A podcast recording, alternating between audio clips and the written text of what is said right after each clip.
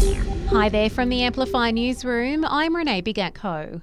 The opposition's accusing the government of misleading voters about planned stage 3 tax cuts. Low and middle income earners can expect a boost, but high rollers will see some concessions trimmed. Labor says it's inflation's fault, forcing them to break a promise.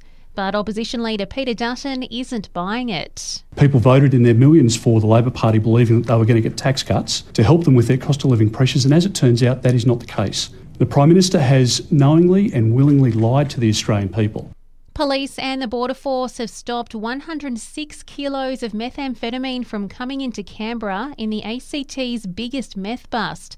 The drugs that had the potential to provide more than a million individual hits of meth were found in a shipment of car radiators from the USA.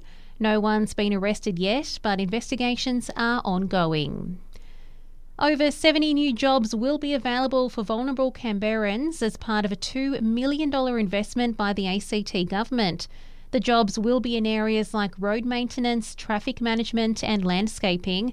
Zach Smith from the local construction union says it'll lead to safer roads. Potholes and clearing debris from roads will get dealt with a lot quicker because we'll have the in house capacity to do it. Phillip Island mourns after four lives were lost in Victoria's worst beach tragedy in 20 years. An extended family was swept away by powerful rips at the unpatrolled Newhaven beach. We're being advised to be on the lookout for measles symptoms. It follows a recent confirmed case in Canberra who was on a Murray's bus and went to the Canberra Hospital ED. ACT Chief Health Officer Dr. Kerryn Coleman says it's a timely message. It's actually a really good reminder that everybody needs to check their measles vaccination status. Good news for locals keen to head out for a swim this long weekend. Restrictions have eased for parts of the Murrumbidgee, Cotter, and Molonglo rivers that were closed to swimming last week due to high bacteria levels in the water. Murray's Corner is still closed.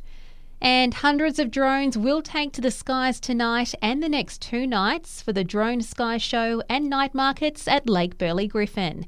And that's the latest from the Canberra newsroom this Thursday. Check back again tomorrow morning for our next update.